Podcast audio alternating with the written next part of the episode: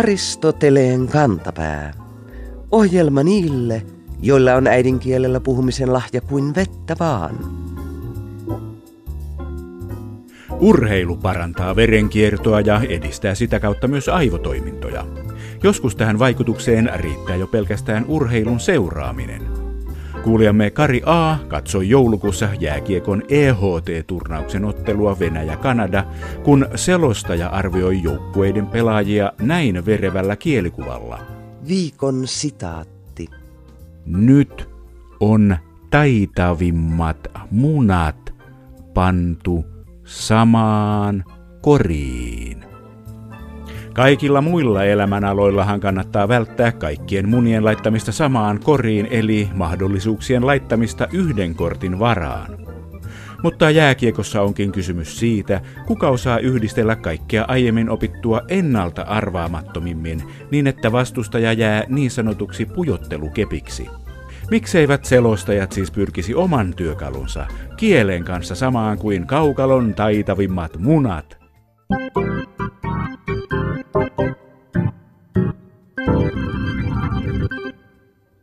Alkutalvesta Kainuussa lumi kaatoi puita sähkölinjoille niin, että tuhannet taloudet olivat pitkiä aikoja ilman sähköä. Uutisointi aiheesta synnytti kiivaan keskustelun sanan tykkylumi käytöstä. Esimerkiksi aamulehdessä Luonnonvarakeskuksen erikoistutkija jyrisi, että kaikki puita koitteleva lumi ei ole tykkyä.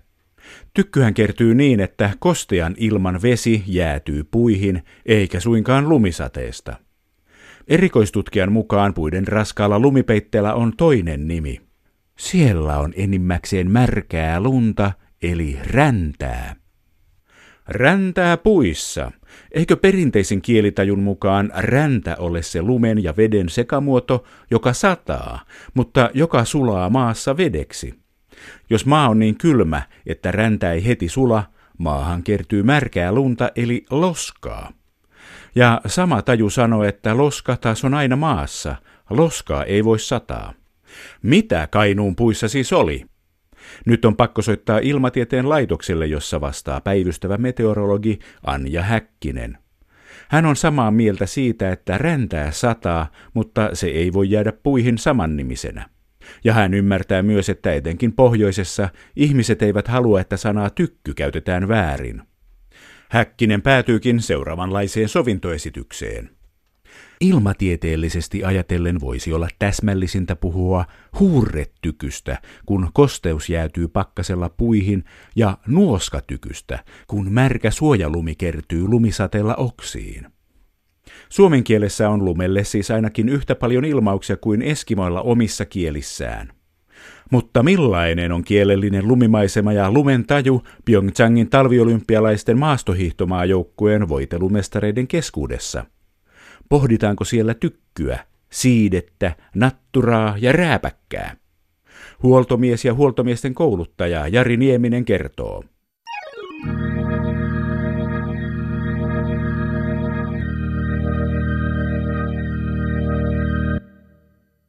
Hiihtoliiton huoltomiesten kouluttaja ja huoltomies itsekin, Jari Nieminen.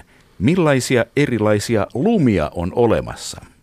Kyllähän lumia on tavallaan erilaisia, vaikka se näyttää kuulos mennään, kun on lumet maassa, että se on valkoista ja puhdasta, mutta kyllä se varmaan on niin, että nämä maan osat on niin paljon suuremmassa merkityksessä, että varmasti Pohjoismaissa on erilaista lunta kuin esimerkiksi Aasian maissa tuolla, mikä nytkin mennään, tai Keski-Euroopassa, jossa se aurinko ja korkea paikka muuttaa sitä, niin, niin kyllä me ollaan niin kuin erilaisissa lumissa aina ollaan.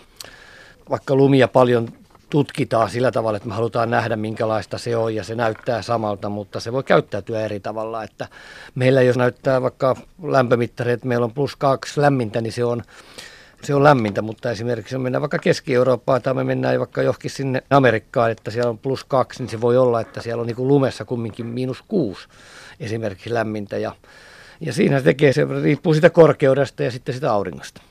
Onko tällä Suomessa opitulla ja tutkitulla lumitiedolla mitään käyttöä tuonne, kun mennään vaikkapa Aasiaan? No en mä tiedä, onko siitä niinku hyötyä, että Kyllä ne aika karkeita ne tutkimukset on, mitä esimerkiksi huolto tekee, että me katsotaan, että onko se hieno lunta vai onko se karkeita lunta. Ja enemmänkin me sitten ehkä vähän sitä mietitään, kun me testaillaan suksia ja voiteita, että kuinka se likaantuu. Silmähän ei välttämättä erota, että että se saattaa olla likastakin se lumi. Siis lika on likaa, mikä näkee keväällä, kun hanget rupeaa sulamaan, mutta se saattaa olla ihan tammikuussakin niin likasta se lumi. Että siihen vaikuttaa kaikenlaiset päästöt ja jopa varmasti, jos olisi vaikka tulivuolen purkauksia jossakin päin maailmaa, niin pikkuhiljaa sieltä tulee näitä hiukkasia sinne, jotka menee sinne lumeen. Ja, ja se voi olla, että jossakin paikassa niin se suksi ei luista, kun, kun se on niin likasta. Jännittävää. Kun sitten lumet ovat näin erilaisia, niin käytättekö te voitelumestarit – huoltomiehet erilaisia nimiä näille lumille? No kyllä semmoinen niin kuin, tämä on vähän varmaa kuin meillä Suomessa murre, että mitä me eri paikoissa niin kuin puhutaan murteena, niin tämä on vähän silleen sama juttu. Kyllä me niin kuin, ainakin meidän huollon osalta niin me halutaan puhua niin kuin samoja nimiä ja jokainen sitten voi olla vaikka pohjoisen huoltomies, niin sillä voi olla joku eri nimi jostakin vitilumesta, mitä me puhutaan vaikka täällä, täällä Etelä-Suomessa. Heille se on niin kuin paljon yleisempää ja sitten meille se on harvinaisempaa täällä, niin niin en mä nyt osaa siis sanomaan, että, että tota, meillä olisi niin kuin hirveän paljon eri nimiä niille. Miten sitten, kun menette ulkomaille, vaikkapa Aasiaan, Koreaan, niin siellä ei siis puhuta tästä lumesta paikallisella nimellä, huoltomies Jari Nieminen? No ei puhuta paikallisella nimellä, että puhutaan tämmöistä arvokilpausta, olympialaiset maailmanmestaruuskilpailut tai jopa ihan maailmankappikin, niin sehän taataan se lumi sinne tänä päivänä niin kuin tykeillä, että heti kun siellä on pakkasta, niin tykit, tykittää sinne latupohjille lunta ja, ja sitten se on vaan ekstraa, jos sataa sitä luonnonlunta ja eikä me siitä sen enempää keskustella muuta kuin me halutaan tietää, että onko se niin kuin keinolunta vai onko se satanutta lunta siinä pinnassa. Ovatko tykkilumet kaikkialla maailmassa, onko se sitten semmoista standardilunta? No sehän siinä jännää on, että ei ole. Niissä on aika isoja eroja ja sehän tulee siitä, että kun me tykitetään lumia, niin me voidaan tykittää se vaikka johonkin lähdelampeen. Esimerkiksi, tai me tehdään se vesijohtoveteen, tai sitten me tehdään vaikka tämmöisen, mitä Keski-Euroopassa on hyvin paljon, niin että sieltä vuorilta valuu vedet alaspäin ja tulee niitä pieniä jokia ja puroja, niin ne ottaa sieltä sen kylmän veden ja ne tykittää sen sitten siihen, niin silloin se lumi on erilaista kaikki nämä tämmöiset luonnon vedet, jotka sieltä vuodelta valuu, niin se on paljon hienompaa se tykkilumi kuin mitä taas me, että me tykitetään vaikka täällä Salpausselällä niin vesijohtovedestä tai humusjärvestä, vaikka niin kuin tämmöisen vesijärven tyyppisestä, vaikka se on humuspitosta, niin se aina vaikuttaa kyllä siihen lumen koostumukseen. Mainitsit, että teillä on tavallaan standardoitu nämä sanat lumelle, niin minkälaisia eri sanoja teillä on lumelle? No ei meillä oikein mitään niin kuin sanoja, että me puhutaan hieno lumi, karkea lumi tai joku puoli karkea lumi tai sitten me puhutaan, no ehkä tämmöinen kitkulumi tarkoittaa sitä, että se ei ole liukasta se lumi. Lumikide on terävää, me siitä puhutaan tai sitten tämmöinen meillä ehkä voiteli, jolla kun puhutaan vesikelistä, niin me puhutaan niin kuin mätövesikeli, että se on niin kuin ihan sellaista märkää, märkää lunta, että ehkä ne tuossa meillä kumminkin ne sanastot, mitä me siellä keskenämme puhutaan vaikka kuinka paljon sitä haluttaisiin tutkia sitä lunta, mutta kun, kun lumen ongelma on se, että me ollaan ulkoilman kanssa tekemisissä, niin jo pelkästään vaikka kahden kilometrin latu lenkillä, niin lumiolosuhteet vaihtelee, että lumi on muuttuva elementti. Siihen vaikuttaa kosteus, tuulivirtaukset, kaikki auringon säteet aurinkoon. Ne vaikuttaa siihen, että ei ole olemassa niin kuin samanlaista lunta sä et pääse testaamaan niin kuin sitä samaa olosuhdetta juuri ollenkaan. Ne on tämmöisiä yleisiä juttuja kumminkin, että me testataan se voide ja voiteet siihen olosuhteen, mikä on mahdollisimman lähellä sitä kilpailijan starttihetkeä. Ja sitten pidetään peukkuja. No näin, näin se menee. Tuossa mainitsit, että kide on terävää kitkulumella. Tutkitteko te kiteitä mikroskoopilla? Suomen hiihtomaajoukkueen huoltomies Jari Nieminen. No kyllä täällä Suomessakin on tutkittu niitä ja täällä on vähän semmoisia ihmisiä, jotka jopa valokuvaa niitä. Siis silleen, että haluaa suurentaa sitä ja nähdä, että minkä muotoisia ne on. Ja tässä Salt Lake City jälkeen muun muassa tämmöisessä suksihuoltajan valmentajakerhon kevätseminaarissa kävi Norjan huoltopäällikkö ja he oli tutkinut esimerkiksi Sotsin olosuhteita hyvin paljon, niin loppujen lopuksi tämä Knut Nystad, joka oli huoltopäällikkö, niin kertoi, että tieto lisää tuskaa, että kumminkin niin kuin se lumikide, niitä on, niitä on niin erilaisia, mutta kumminkin kun se on sen saman lenkin aikana niitä on kymmeniä, eli satoja, eli tuhansia erilaisia, niin kyllä se vaan on niin, että kun me tutkitaan sitä, niin mitä sitä sitten saadaan. Kyllä se vaan kumminkin se suksi ja se voide on kokeiltava siihen lumeen, mikä siinä on. Niin, eikö sitä sanota, että jokainen lumikide on erilainen? Ihan, joka, ihan jokainen jo, vaikka se tuossa ulkona näyttää semmoiselta, että että tuossa sataa nyt ihan uutta lunta, niin jos siihen on kevyt auringonpaiste ja se auringonsäteet osuu ja sitten sä katsot siihen, että se on vaikka vähän varjosammassa paikassa, niin siinä varjosammassa paikassa, mikä se lumi sataa, niin on, on erilaisempaa kuin siinä, mikä se aurinko pääsee paistamaan tai auringon säteet on voimakkaammat. Ne on vaan aina erilaista. Miten tarkkaa tuo voitelu sitten teillä on murtamaan hiidon huipulla? Meneekö se niin, että asteen tarkkuudella pitää olla erilainen voide vai? Ehkä enemmänkin siinä pitäisi olla ennustajan lahjoja siinä mielessä, että okei, tota, urheilijat tulee vaikka puolitoista tuntia ennen kisan alkua testaamaan niitä suksia ja millä tavalla ne on sitten voideltu niin me mietitään, että se on vaikka puolitoista tuntia ennen tai se on tuntia ennen, niin siinä kerkii se olosuhde muuttumaan, se lumi kerkii muuttumaan niin paljon, että tavallaan pitäisi olla ennustajan lahja, että, että vaikka puolitoista tuntia ennen, niin otetaan pikkasen ylipitävä suksi siihen ja odotetaan, että se pikkasen lämpenee ja sitten kun se itse lähtöhetki on, niin se suksi olisi toimiva. Kyllä voiden määrät on ihan uskomattomia ja voiden merkkejä on kymmeniä ja kaikilla on niin hyviä voiteita ja kaikilla on ne plussakeli ja kaikilla on ne miinuskeli ja kaikki siitä välistä. Että niitä vaan kokeillaan ja ne on semmoisia koktailia aika pitkälle, että pidossa varsinkin, että laitetaan tuosta purkista vähän tuonne pohjalle ja tuosta sitten seuraavasta purkista vähän päälle ja sitten katsotaan ja käydään testaamassa, miten se toimii pito on tietenkin tärkein asia, mutta sitten kun me saadaan niin kuin pitoa siitä, niin sitten me ruvetaan miettimään, että millä mä saisin tämän saman pidon säilymään, mutta kun sen pitäisi olla liukas alamäkeenkin, että, että se pito ei pelkästään sitten riitä. Ja siinä tulee sitten eroja ja se on sitten näiden voidevirmoja, että erilaiset purkit ja erilaiset raaka-aineet on käytössä, niin, niin sitä kautta me saadaan niin kuin erilaisuuksia. Tässä tehdään ihan käsittämätön määrä työtä, että sitä kokeillaan ja periaatteessahan se on vielä niin, että se voide on vähän niin kuin – universaali kerta, sillä vaikka nyt 3,75 kilometrin ladulla niin on erilaisia olosuhteita, niin tavallaan se voiteen pitää toimia siellä joka kohdassa. Mä nyt olen vähän niin kuin omissa koulutuksissakin sanon, että se pitovoitelu on vähän kuin untuva tyyny, eli se lumikidehän työntyy sinne pitovoiteeseen ja sitten kun se suksi niin kuin irtoo sieltä, lähdetään liukkuun, niin se lumikiteen pitää irrota sieltä. Samalla kun pää pitää nousta untuva tyynystä pois ja tyynyn pinta niin kuin tasottuu, niin tässä käy vähän samalla tavalla, että se pitää se voide, se kovuus tai pehmeys olla niin kuin just siihen lumikiteeseen ja niihin kosteuksiin ja niihin lämpötiloihin, niin se pitää olla just tämmöinen elastinen, että jos esimerkiksi lumikide työntyy sinne ja se on liian tarttuva, niin se lumikiteen terävä kärki niin kuin tavallaan katkee sinne voiteeseen, tai tässä tapauksessa vaikka untuva tyyny, niin siinä käy sillä tavalla, että se jäätyy. Tai sitten jos se on liian kova, että se lumikide ei pääse työntymään siihen tämmöiseen elastiseen pitovoiteluun, niin se ei pidä. Mitenkäs kansainvälinen yhteistyö? Keskusteletteko te norjalaisten ja amerikkalaisten ja itävaltalaisten kanssa erilaisista lumiolosuhteista paljon? No, me ei ehkä paljon jutella, mutta kyllä niistä välillä sitten varsinkin kun tällaisia äh, olympialaisia tulee ja mennään tuonne eri maan osiin, niin meillähän on niin kuin huoltoalueilla eri maiden huoltojen kanssa, niin meillähän on niin kuin hyvä henki, että me ei olla siellä millään tavalla vasaralla hakkaamassa toisia, että mehän jutellaan, mutta ei me sitten taas mennä semmoisiin asioihin, että jos joku Norja tutkii jotakin, niin eipä ne niitä puhu eikä me edes kysellä. Ja, ja jos me tehdään jotakin tutkimuksia, niin ei myöskään niistä sitten lauleta, että ihan tämmöistä yleisjuttuja ja mutta kaikkia me seurataan. Jokainen huoltomies, kun se liikkuu siellä ja näkee jotakin, niin aina me sitten siellä keskenämme niistäkin, että mitä hän toikin teki ja miksi se teki sen tolleen ja näin poispäin. Että kyllä niitä niin kuin seurataan, mutta ei meillä mitään semmoisia, että me ruvettaisiin keskustelemaan jossakin pyöreän pöydän ympärillä, että mitä mieltä te olette tästä lumesta tai, tai näistä olosuhteista. Ne ei semmoisia tilanteita ole.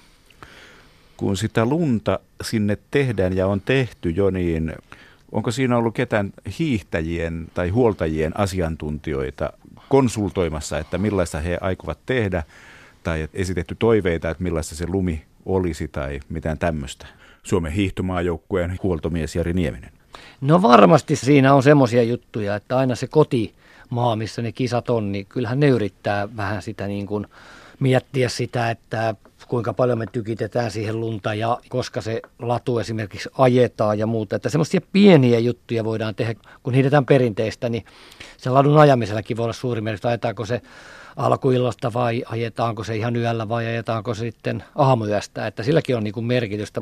Se latu, ladun pinta, jos ajattelet, että niin kuin aika tyypillisesti naiset hiihtää esimerkiksi tuolla maailmankapissa ensimmäisenä, niin, niin se saattaa olla niille ensimmäisille naisille huomattavasti kovempi se latu ennen kuin se sitten rupeaa murenemaan. Ja Ja silloinhan se voi olla, että sillä paljon kovemmilla voiteilla pystyy hiihtämään kuin sitten siellä viimeisenä lähtevät, että sillä on niin kuin merkitystä, mutta tilannehan on niin, että jokaisessa kilpailussa on nämä tekniset asiantuntijat, niin sanottuna TD olemassa ja ne sitten siellä niiden latumestareita ja niiden kanssa keskustelut, koska on viisasta ajaa ja muuta ja ne haluaa aina nämä TD, että kaikilla on tietenkin hyvä, samanlaiset olosuhteet ja ne sitten määrää se. Että esimerkiksi nyt tulevissa kisoissa niin meillä on suomalainen TD siellä Jussi Brykäri, joka siellä on käynyt katsomassa jo monta kertaa ja meidän projektipäälliköt on siellä käynyt katsomassa, mutta ei me siellä lumeen päästä sillä tavalla vaikuttaa eikä siihen ajamiseenkaan. Sieltä ei ole lähetetty paketillista lunta teille tutustuttavaksi.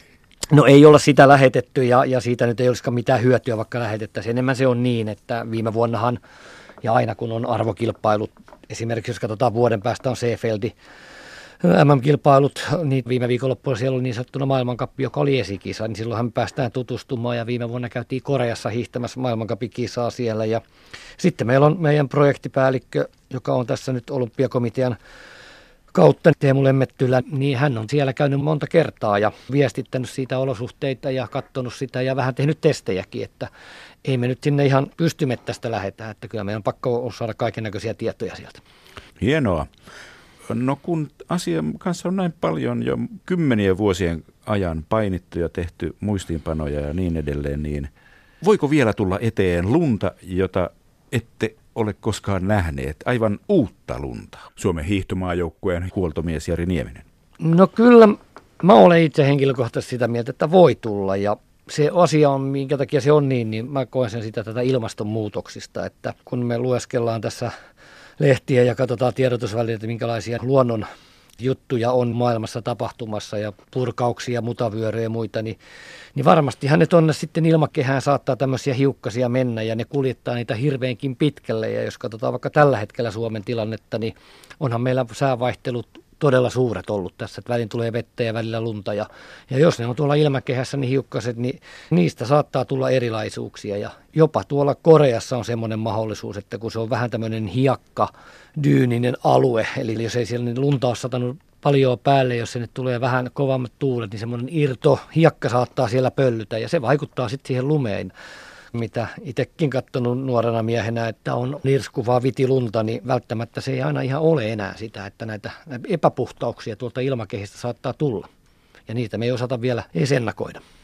Jos on esimerkiksi sateinen kesä, niin se putsaa tuota ilmakehää hirvittävästi, että se tuo niitä epäpuhtauksia alas siihen ja sitten jos on sateeton kesä ja sitten kun rupeaa lunta sataa, niin ne tulee sitten sen mukana alas. Ja kyllä näissä on niin kuin sellaisia vaikutuksia, puhumattakaan siitä, että hiihtopaikat olisi jossakin suurkaupungin kupeessa tai ne olisi jossakin lähellä teollisuuslaitosta, jossa on isot piiput tuottaa jotain epäpuhtauksia ilmakehään, niin kyllä siinä on helposti havaittavissa näin, että ne epäpuhtaudet on siellä haittatekijänä. Jännittävät. Hiihdon huoltomiehet ovat siis ilmastonmuutoksen vaikutusten eturintamassa. No en mä sano siihen eturintamassa. No, Sanota, sanotaan nyt näin, että, että oltaisiin siinä eturintamassa, että luotaisiin jokaiselle hiidoharrastajalle ne olosuhteet, että tehtäisiin sitä keinolumia. Ja kun tämä keinolumijärjestelmä ja sen tekeminen on keksitty, niin täällä Suomessahan me ollaan melkein edelläkävijä tässä niin sanottuna säilölumessa. Eli, eli me tykitetään sinne talvin pakkasella isoja kasoja lumia ja sitten me purulla peitetään ne ja sitten ne levitetään syksyllä. Että siinäkin on sitten omansa, että toivottavasti nämä asiat leviäisivät, että kaikki pääsisivät sitä hiihtoa harrastamaan. Aristoteleen kantapään yleisön osasto.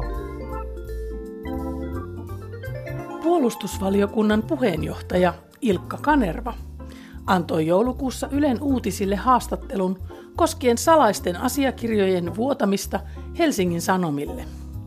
Kanerva vaati muutoksia siihen, miten asiakirjat turvataan paremmin kybermaailmassa. Aristoteleen kantapään kuuntelija Taneli ihmetteli Kanervan järisyttävää sananvalintaa. Tämä noteerataan Richterin asteikolla vakavaksi asiaksi. Vakuuttavuutta maanjäristyksen voimakkuuden skaalalla ehkä haettiin, mutta mönkään meni, toteaa Taneli. Richterin asteikko on matemaattinen menetelmä, jolla mitataan maanjäristysten voimakkuutta. Voimakkuus määritellään mittaamalla järistysaallot seismografilla ja vertaamalla tulosta 100 kilometrin päässä järistyskeskuksesta olevan seismografin lukemaan. Miten seismografilla voidaan mitata tietovuodon vakavuutta, ei avaudu Aristoteleen kantapäällekään.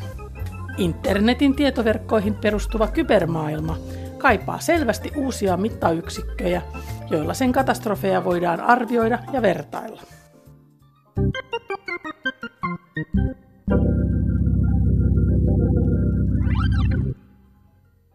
Jokainen toimittaja, romaanikirjailija ja ainekirjoittaja tietää, että sopivilla konkreettisilla pienillä yksityiskohdilla saa tuotua tapahtumat kouriin tuntuvasti lähelle lukijaa tai kuulijaa. Nimimerkki Hummeripojat löysi hyvän esimerkin siitä, että kulunut klisee väärässä paikassa ei ole tällainen oivaltava yksityiskohta. Hummeripojat kirjoittaa näin. Pisti niin korvaan tänään iltapäivällä radiotoimittajan karmean hauska moka. Hän kertoi Lapin kokemuksistaan tähän tapaan. Viikon fraasirikos. Siellä yöttömän yön Lapissa me loskakelissä tähtien alla tarvoimme eteenpäin. Hummeripojat täsmentää tarkoitustaan.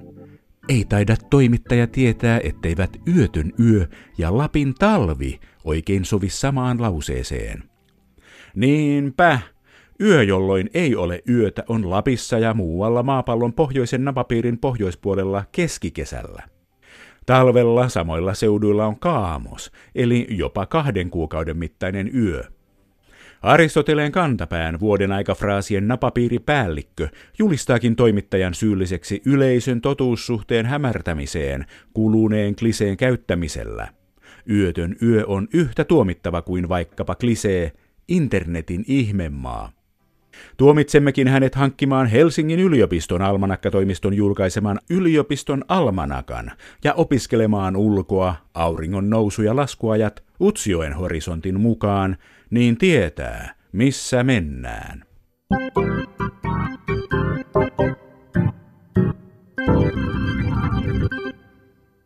Varsinkin talviurheilupuheessa on tapana muuttaa monikollisia sanoja yksiköllisiksi. Moni penkkiurheilija on jo tottunut siihen, että hiihtäjät eivät puhu suksista, vaan siitä, että suksen valinta meni niin tai näin.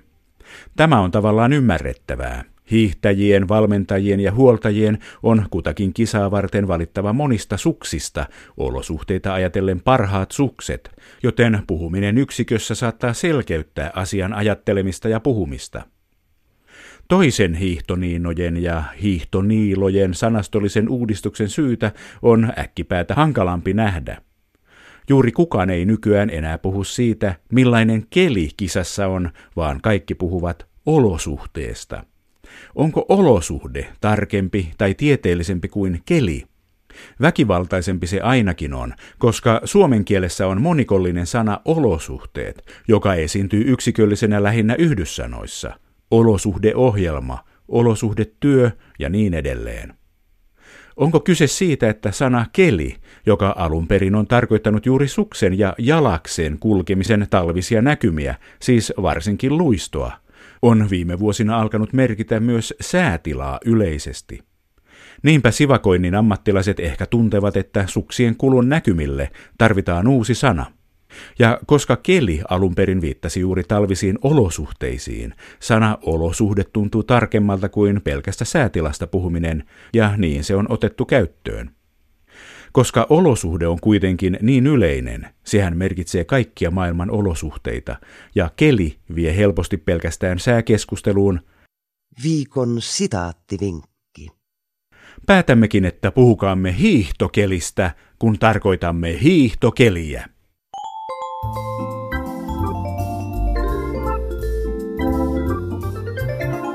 Kerro Aristoteleen kantapäälle, mikä särähtää kielikorvassasi. Aristoteleen kantapää selvittää, mistä kenkä puristaa.